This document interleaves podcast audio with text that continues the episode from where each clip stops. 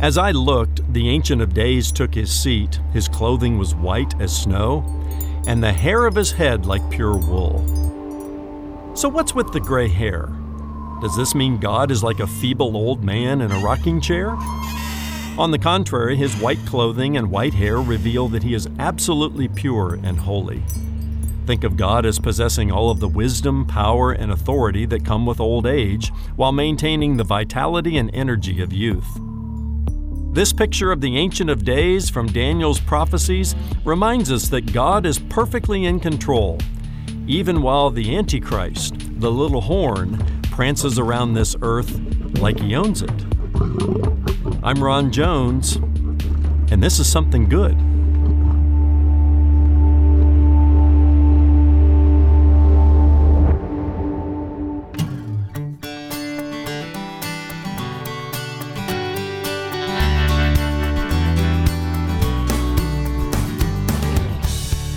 Centuries before the Roman Empire rose to prominence, God had already prophesied its eventual fall. But the day is coming when it will rise again. Hello, welcome to Something Good with Dr. Ron Jones, lead pastor at Atlantic Shores Baptist Church in Virginia Beach, Virginia. I'm Brian Davis. Thanks for tuning in. Today, Ron takes us to Daniel chapter 7 and to one of the most fascinating prophecies in the Bible. It concerns the rise of a revived Roman Empire and the man who will ultimately lead it, the Antichrist. Online, visit the newly designed somethinggoodradio.org, where you can hear any of Ron's messages on demand on your schedule. Plus, stream and search content found in a digital library with years of Ron's Bible teaching available on demand. That's somethinggoodradio.org. From his teaching series, Mysteries of Babylon, here's Ron with part two of his Something Good radio message What God Knows About Future World History. Uh, God must also keep a record of every word we speak. Why do I think that? Because Jesus said in Matthew chapter 12 and verse 36 that we will one day have to give an account for every careless word we speak. The books are opened, and judgment falls upon the little horn and all these beasts. Look at in verse 11. Daniel says, I looked then because of the sound of great words that the horn was speaking. And as I looked, the beast was killed and its body destroyed and given over to be burned with fire. As for the rest of the beasts, their dominion was taken away, but their lives were prolonged for a season and a time. Who, who brings that judgment upon uh, the beasts of this vision? Well, now we get a vision of the Son of Man. Look at him, verse 13. He says, I saw in the night visions, and behold, with the clouds of heaven, there came one like a son of man. And he came to the Ancient of Days and was presented before him. And to him was given dominion and glory and a kingdom that all peoples, nations, and languages should serve him. His dominion is an everlasting dominion which shall not pass away, and his kingdom's one that shall not be destroyed. This is none other than Messiah. This is none other than Jesus Christ.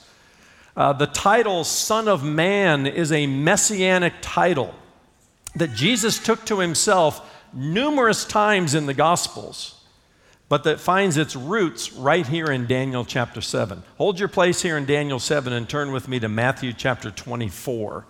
And I want to show you a couple of places where Jesus, in no uncertain terms, claimed to be the Messiah and claimed to be the Son of Man who is uh, envisioned here in Daniel chapter 7.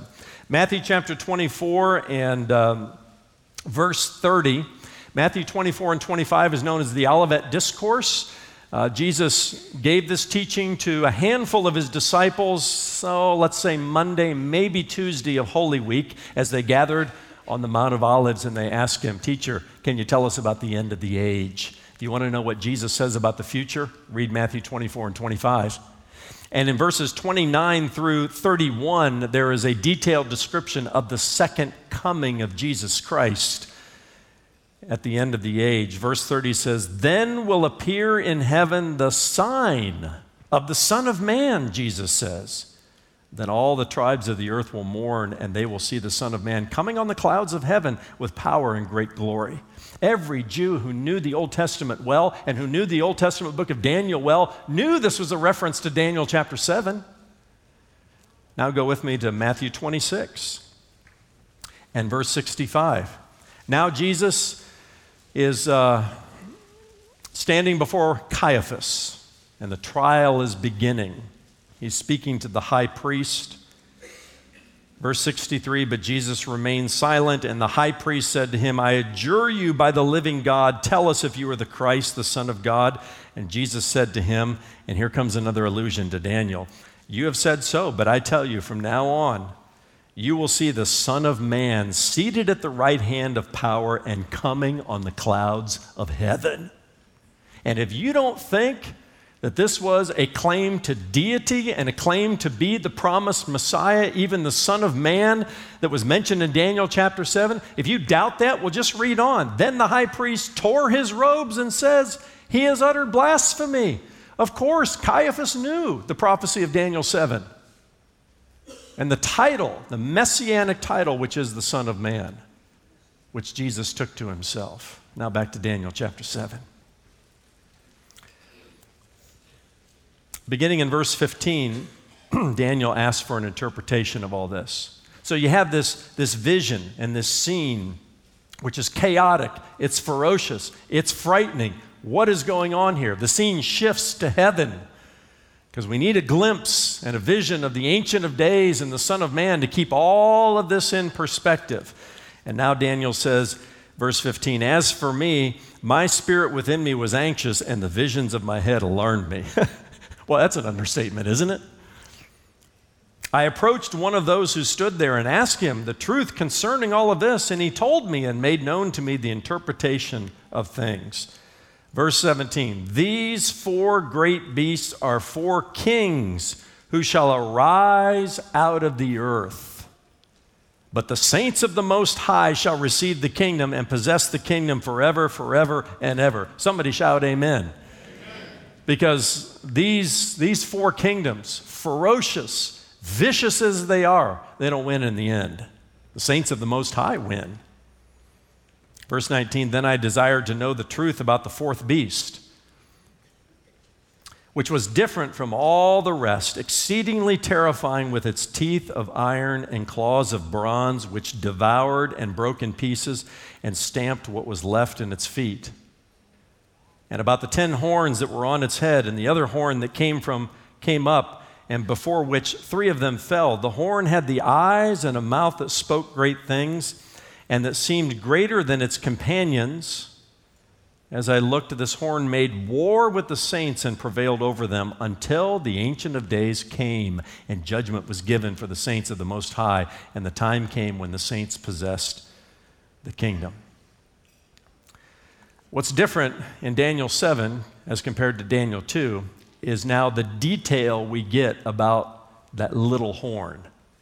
Uh, the, some of the most detailed description in the Old Testament about this future uh, world dominating leader known as uh, the Antichrist.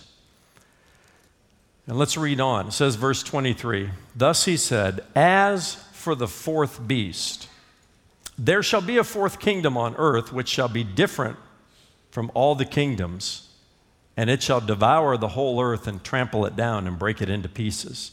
As for the ten horns, out of this kingdom ten kings shall arise, and another shall arise after them. He shall be different from the former ones, and he shall put down three kings. Now let's stop right there.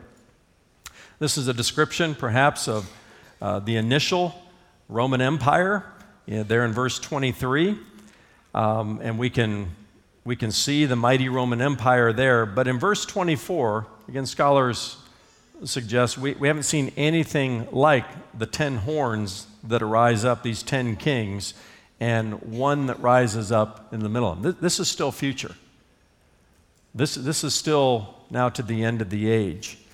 Uh, we can go into the book of Revelation and other places and, and, and piece this together into what we know as the Great Tribulation, that seven year period of time, where it begins with the Antichrist, the little horn, who um, arises and takes power. Uh, just prior to that, it appears that the Roman Empire, in a federation of, of 10 nations and 10 kings, um, reforms just prior to the Antichrist stepping on the scene. And when he steps on the scene, he, he, he, he devours three of the kings and, and seizes power. And this is described there. Now, a further description begins in verse 25. He, that is this little horn, shall speak words against the Most High, and shall wear out the saints of the Most High, and shall think to change the times in the law, and they shall be given into his hand for a time, times, and a half time. Let me very quickly give you six characteristics of this fourth beast, the little horn known as the Antichrist. First and foremost, and most obviously, he's a beast. He is a beast. It says, He shall devour the whole earth and trample it down and break it into pieces. We know from a study of Revelation that for the, for the first three and a half years of the tribulation period, he appears to be a friend of Israel brokers peace in the Middle East, steps on the world stage and says, I, I can solve the problems here. And he is elevated to, to power, this personification of the devil known as the Antichrist. He is a beast who, secondly, is boastful. It says he has a mouth speaking great things. I take this to mean he is a charismatic leader. Uh, he is energetic. Again, he has the ability to solve world problems and inspire followership on, on a world stage. He speaks great things, boastful things about what he can do, but he also speaks blasphemous things. It says he speaks words against the Most High. We know from a study of the book of Revelation that at the midpoint of the seven year tribulation period, he goes into the rebuilt temple in Jerusalem. Probably in the, the negotiated peace in the Middle East, he makes a way for the Jewish people to rebuild their temple in Jerusalem. But at the midway point, he goes into the temple, desecrates it. Uh, it's called the abomination of desolation, which we'll, we'll see in Daniel chapter 9, and sets himself up to be worshiped, speaking against the Most High blasphemous words.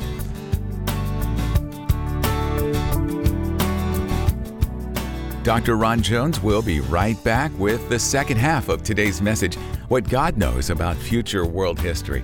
Remember, you can stop by somethinggoodradio.org anytime to find out more about the ministry or download selected resources like the series you are hearing right now, Mysteries of Babylon. The entire audio download of this seven message series can be yours today for a gift to Something Good Radio.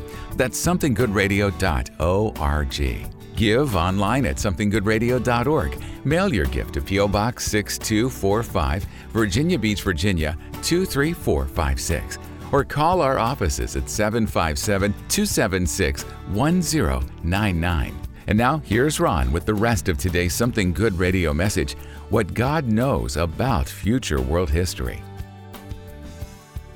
Uh, the word bloodshed also describes this Antichrist. He makes war with the saints and, um, and prevails over them for a time, the scripture says. I think of Revelation chapter 14 and verse 20 that tells us during the Battle of Armageddon that the blood will be so great in the valley of Jezreel that it will rise to the height of a horse's bridle.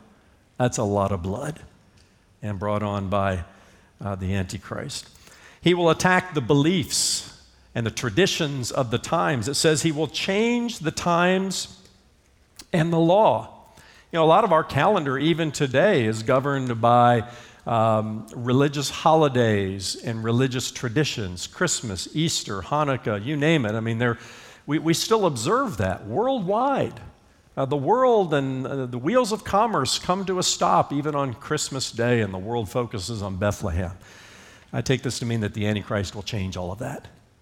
He will cast aside religious traditions and the times and the seasons and the laws. And then finally, he is bound because he says it will do it for a time, times, and a half time. In Bible prophecy, a time is a year, times, plural, is two, and a half time is, is a half year.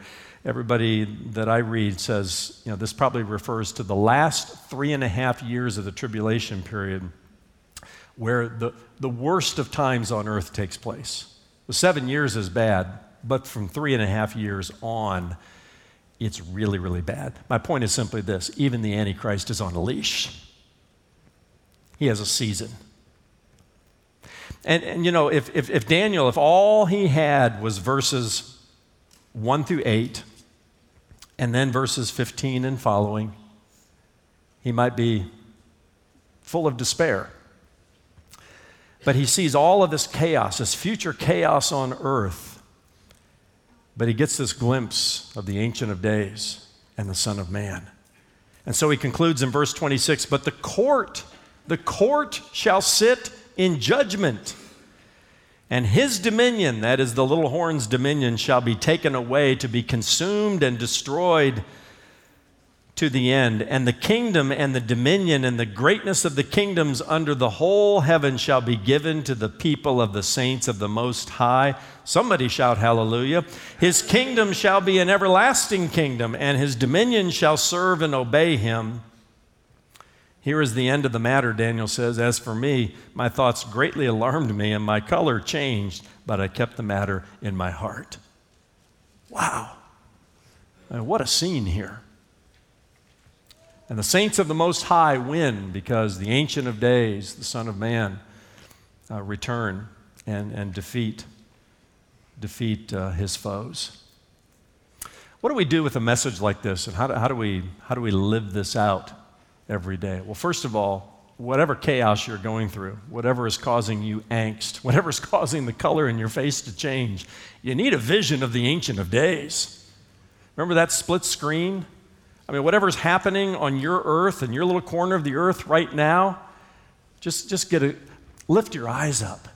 Remember, most of us are too busy with the worries of today to lift our eyes to see that the fields are white unto harvest and there's work to be done to lift our eyes high enough to catch a glimpse of the Ancient of Days on his throne in full control, to lift our eyes enough to anticipate the soon return of Jesus Christ. Friends, brothers and sisters in Christ, lift up your eyes. And remember this, too. If God has a plan for future world history, and obviously He does, then He has a plan for your life and my life as well. Uh, he, he hasn't left us to just, you know, mosey through this life and be bounced from one worry to the next and without a plan. God has a plan for your life. It has something to do with the cross of Jesus Christ. It has something to do with the fact that he created you in his image to live with him forever. And it's through the cross of Jesus Christ that we get ready for that, that our sins are forgiven and that our Savior, the Son of Man, the Savior of the world, prepares to come and, and, and take his bride home with him to heaven. Jesus said to his disciples, Don't let your heart be troubled. Uh, don't read all these prophecies and become worrisome and concerned. Let not your heart be troubled. You believe in God, believe also in me. In my Father's house, he says, are many, many rooms. I go to prepare a place for you. And if I go to prepare a place for you, I will come again and receive you unto myself, that where I am, there you may be also. That's the hope that we have as believers in Jesus Christ. Got to lift up your eyes, though. Got to lift up. I understand the worries of the day. I understand the challenges that we're all facing. I understand the news that just seems to be so chaotic. But lift up your eyes, friends.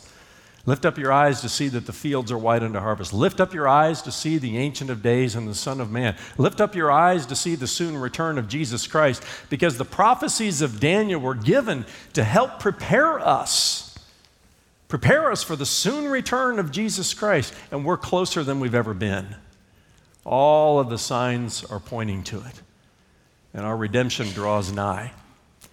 And we can wait for Him knowing that there's work to be done, a lot of work to be done until He comes.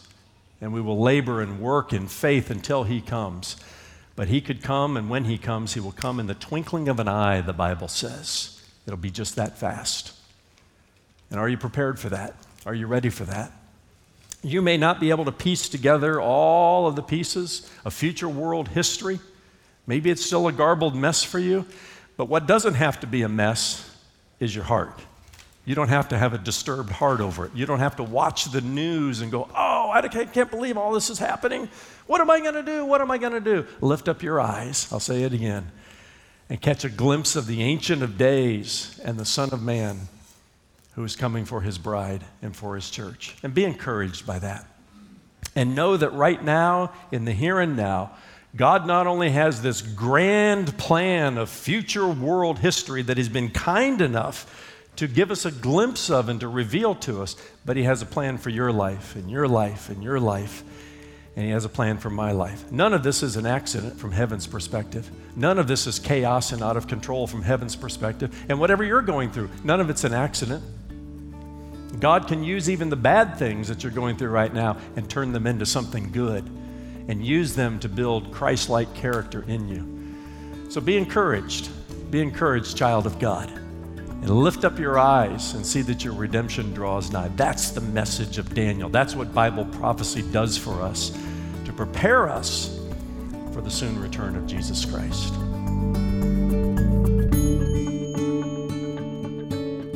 Thanks so much for being here for today's Something Good radio message What God Knows About Future World History. Ron, anytime we talk about future events here on Something Good Radio, I can't help but get the feeling that many of our listeners are asking themselves the same question Are we living in the last days? As we wrap up today's program, tell us, if you would, your thoughts on this subject. Brian, there's no question we're living in perilous times, a season in world history in which many of the signs of the end of the age are present. A rapid moral decline, a growing anti Christian sentiment, stories of war and terrorism, economic turmoil, political revolution, even earthquakes, disease, and other natural disasters. These are the things that seem to top the news stories of the day. And they're exactly the sort of things Jesus talked about in Matthew chapter 24. They are signs of the end of the age. But let me say this too, Brian. We are not the first generation to ask this question.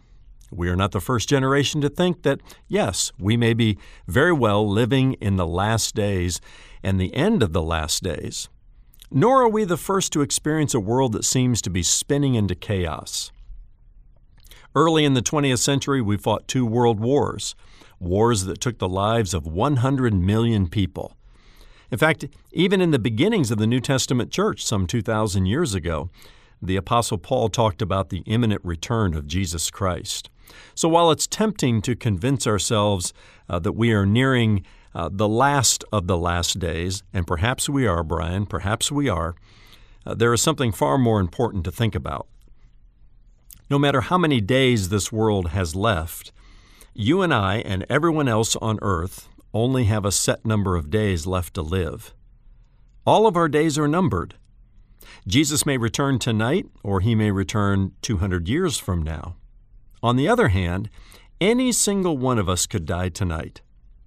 So I encourage people not to get too preoccupied with the timing of Jesus' return, and instead make sure you're ready to meet him however that meeting takes place, whether it happens at the end of all days or simply the end of our days. The Bible says today is the day of salvation. And the reason it says that is because today is all we're promised. That's Dr. Ron Jones with some great final thoughts on today's message what God knows about future world history. And Ron, we're about out of time, but before we sign off, what can you tell us about the next message in your current series, Mysteries of Babylon? Brian, I'm sure most people listening to Something Good Radio today already know this, but it's worth saying again. Anti Semitism, that is the hatred of the Hebrew people, specifically Israel, did not start with Adolf Hitler. Clearly, uh, Hitler was the most extreme example, but it was not the first. It was not the origin. Anti Semitism goes all the way back to ancient times. So, as we move ahead to Daniel chapter 8 tomorrow, the focus shifts to the nation of Israel, its place in world history, as well as its place in what I call future world history. That's where we're headed next time. And along the way, I'll share some further details about the rise of the Antichrist and his future treatment of Israel.